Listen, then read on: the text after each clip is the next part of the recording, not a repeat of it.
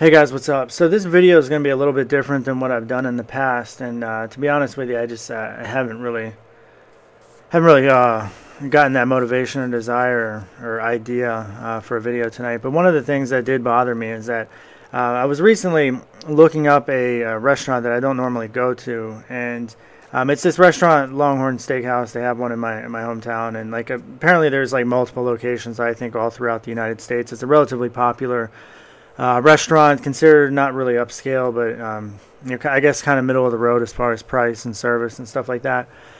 Um, but one of the things that struck me uh, that in this digital world that we live in nowadays, like I find it so extremely frustrating when I read reviews um, in in regards to like certain companies, right? So I was looking for this uh, this location, and it pulled up on Google Maps, and I just happened to see the Google reviews. And I don't normally give any sort of thought to these reviews, but I'm sure a lot of people out there do. But one of the reviews kind of stuck out to me, and it kind of to me it identifies the problem that we have whenever you just allow the masses to kind of you know say whatever they want about a restaurant or a person or whatever, and I don't know. I, I, I, honestly think it's uh, it's changed not only the politics landscape in the United States, maybe even worldwide. I mean, we've seen Twitter ignite revolutions, and you know, and countries, you know, like the people revolt against their governments, and that might be good, it might be bad. I don't know. Sometimes, sometimes it doesn't seem all that great. Um, other times it does. But uh, my whole point is that like we allow so much power to be given to individuals to give their opinion and it's almost like a jerk move for me to say, but it's almost like I feel like saying, you know what, mm, maybe your opinion just isn't that good, you know, or maybe you don't really have the right to even, you know, state your opinion in front and, and just, you know, publicly bash somebody. Um, and it's, I don't know, it, it happens all the time, to be honest with you. It even happens like with my videos, like somebody might disagree with me or maybe I say something wrong and they, you know, they might bash me or try to attack me personally. I don't get that a whole lot. It's mostly, you know, supportive people and people are generally uh, nice to deal with. But uh, there's just certain people that you're never going to please, right? And with online reviews, it, it, the, the, it seems like the people that stand out the most are the ones that write the negative stuff. So here's the review that I saw on Google Maps, and Google Maps is like the you know most popular map app right now. So everybody sees it, and you have uh, Google's pushing their their whole Google Places, um, and and like I, I had a I have a business in Fredericksburg, and um, I mean I have Google like they were calling me all the time trying to get me to register my business with them and stuff like that. So they're they're spending a lot of money trying to make sure that they have all the you know up to date business data, and they probably have some of the most up to date data, um, even over top of other sites that claim to have that that information. I would say Google still has a jump on them. So you know they, they list these these businesses, they put them on Google Maps, and then they link in you know these reviews right to these you know typically anonymous uh, users. I mean some of them are, are, are, I guess you know using their real names and stuff like that, but you can easily set up a Gmail account. Uh, you know, much easier than you could probably set up a fake Facebook account. I, I guess you could do both of them, but um, it just seems like you know for me, like I have several Gmail accounts for different reasons and different companies and stuff like that, and um, you know, they probably have no idea that I'm the same person if I'm using you know multiple different accounts or whatever. But anyway, listen to this review. It says, um, "Way too much seasoning on my steak, overwhelming." Their fix was to send me a completely unseasoned fillet, no salt or pepper. Yuck. Manager came by to make sure I knew I was the only one who thinks they overseason. Never entertained the notion that maybe my steak just had too much season. I guess I got my punishment. Um, so to me like the review is terrible because if you go to a restaurant in the United States like there is salt and pepper on every single desk or table of every restaurant that I've ever seen in the United States. It's like why are you complaining about an unseasoned whatever you got? I mean because apparently the seasoning was too much to begin with so they gave you something that basically said here you season the goddamn thing. So you know we obviously don't know how to do it right and then she complains about that. And it's like and then you have the audacity to give the restaurant one star for that. It's like you had one bad experience and your bad experience is probably borderline on you. And and then you give a company one star and I'm, and a one star rating is going to just absolutely I mean you have if you have a one star or a five star, like there's no differentiation, there's no mean here or anything like that. They're not they're not finding some sort of correlation. They're straight up giving you the average of what you know crazy people that review stuff and then you got you know reasonable people and then you got people that are probably thrilled to death. But for the most part from what i've seen with online reviews is you have the people that are upset that typically you know lash out the most and really bash companies. Um, i'm trying to think if i've ever done that in my life and i, I really don't recall ever publicly bashing a company um, which I'm not saying that, that companies don't deserve to be bashed because I'm sure that they do. But you know, this type of review to me, like I almost feel like, you know, it's it, like I said, it's a mean thing to say, but it's like, do you really think your opinion matters that much? And Google shouldn't think that their opinion matters that much. And anybody that wants to actually go to this restaurant probably shouldn't think that, that that opinion matters very much. But the problem is, is that we're seeing that you know, these types of things are so important for any sort of establishment. And to have reliable reviews is next to impossible. So, and one of the main reasons for that is because people are kind of crazy on the internet. You know what I mean? Like, uh, another example is that uh, Politico.com. They are a top website in the United States, right? And um, they talk about uh, politics. And, and it used to be a blog, but then it got bought by like a real company. I'm, I'm I don't have the name of the company off the top of my head. I, I should look that up. So Politico was the number one political tabloid slash magazine, you know, website in the United States for quite some time, and they just recently got surpassed um, by another company that um, is called The Hill, and The Hill is like, honestly, it doesn't look as pretty as uh, as Politico, but they've just recently announced that they, they switched over uh, or they became you know the largest political online website by far. Um, so they exceeded Politico by something like over two million monthly visitors, and that just happened in the month of December. And a lot of people were speculating online the reason because um, you know they said well the Hill uses the Disqus uh, comment system, and the Disqus comment uh, system, if you've ever seen it, it's actually written on a Django stack, and they use it on all kinds of different websites. In fact, they used to use it. It seemed like every website was using it, and then we, we've seen websites kind of pull away from it. Politico was using it for a time, and then they changed over to Facebook commenting. And the problem with Facebook commenting is that people you know they don't speak as freely on a Facebook comment as they would on something like Disqus because it's attached to their real name, which you can find you know where they work and you know who their family is and their hometown and all that stuff. People like to remain anonymous on the web, uh, especially when they're trying to you know spout off you know political facts or you know racist remarks and all this other stuff that, that people sometimes do. Some people just enjoy being trolls, and that's just the way of the world. My point is that how much credence could we uh, allow you know these anonymous users uh, to be able to influence whether or not a business succeeds or not? Like, I mean, we've seen all kinds of issues with companies being publicly bashed, and you know where they retaliate and try to sue.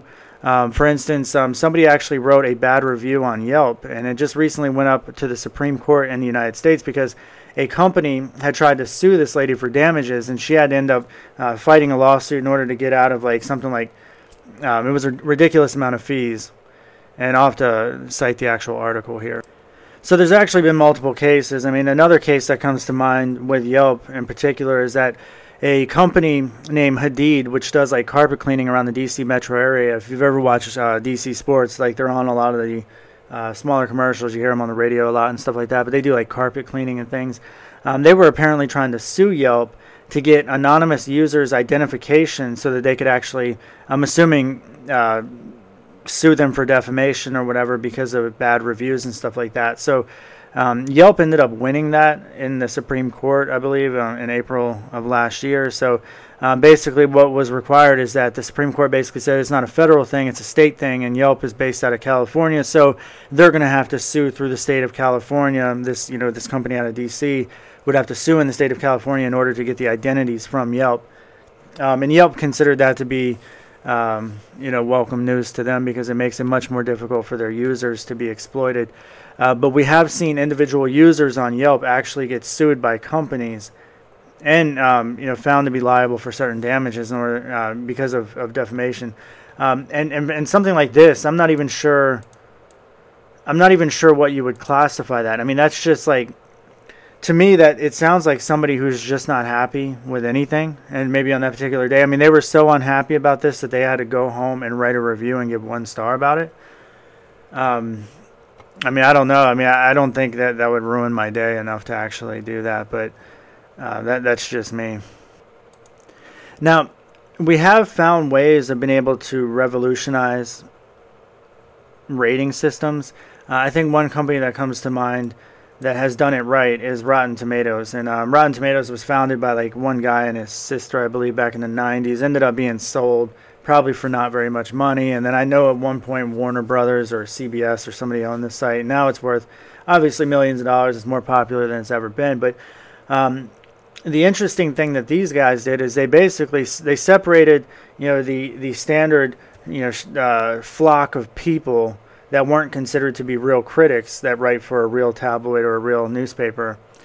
And then they also had a separate category where you have you know these these people that are qualified um, as real critics that write for the Washington Post or whatever it may be, and you know they separated out into two reviews. And to me, when I'm looking at a movie, if I see a movie that's loved by the critics and and like hated by the audience, or maybe even 50% of the audience, that's usually red flags for me because I typically side um, with the audience to an extent. Um, but like it's rare that the audience loved a movie that the critics hated that like I absolutely loved. I think you know there's a few occurrences of that, but I'm kind of like right in between. So they have a good system where I, I don't just look at their their critic rating. I also look at the average review rating.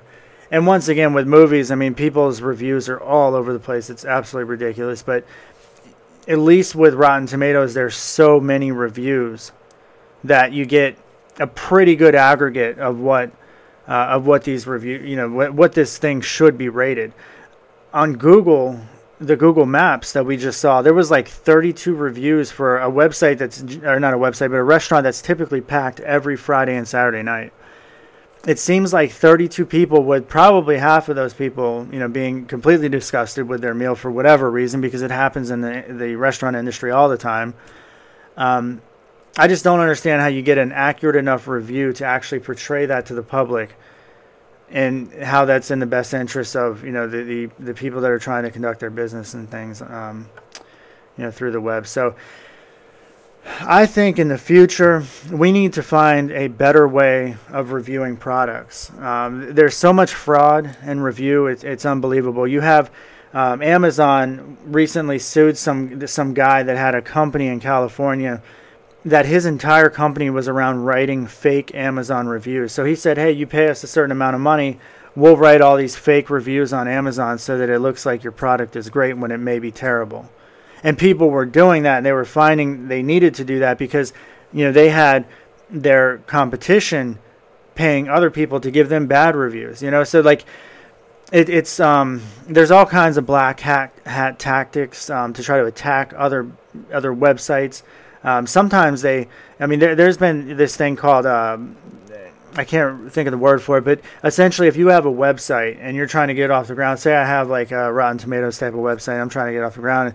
I got some other jerk who has another movie's website, and he doesn't like me, but he pays some black hat, hat uh, hackers, you know, probably a couple hundred bucks to send me, you know, 300 crappy websites that are like blacklisted on Google's list as spammy websites to link to my website. And just because those spammy sites link to my site it devastates my search rankings and my web page. You see that kind of that trickery and that nonsense going on with the internet, and it's been going on for ever since the internet was around, really. And and we do see that to an extent with uh, with things like Amazon reviews. And Amazon ended up suing this company, and he ended up they ended up winning, um, and, and, the company was put out of business. And now Amazon won't even let you review a product unless you actually bought it, and they have a record of you buying it. So that's probably a good thing. And at least with Amazon, once again, you have relatively decent reviews because there's so many people using it. But when people, like what I've seen with Yelp, Yelp doesn't have nearly enough users rating a restaurant in order in order for us to get an accurate portrayal of whether or not this restaurant is is good or not. Um, and I think that's a huge problem. And and really, I think it's been Yelp's downfall, as far as I know. I mean, Yelp isn't this go-to site. I don't consider Yelp a trusted site like I do Rotten Tomatoes. I don't even think they're even close to being in the same ballpark. Um, but Yelp is like the closest thing we have to a restaurant type system that I know of. So from a programmer perspective, if you guys are able to come up with an algorithm, there's a lot of money in algorithms. There's a lot of money in data scraping still. There's a lot of money in finding resi- reliable results in big data. And this is kind of like the big data discussion where, like, you know, how can you write a program that can learn from, you know, what we basically the, the you know the garbage that we see on the web, and how can we you know we wade through that garbage to find accurate results and um, I think a lot of that's going to come down to, to big data uh, in 2016, and hopefully we start to see some some real real results there because um, it, you know it's just terrible what we're seeing. I think with uh, with online reviews. All right, guys. Um, so once again, this is kind of like an off the wall, off the, off topic uh, video that I just felt like uh, discussing with you guys, and didn't even really think about it. That one review was enough to make me be like, hey, you know what? I wish I could build something that could fix this problem, but I just I, I don't have the answer. But maybe one of you guys do. All right, guys. Thanks for watching, and have a good night. Bye.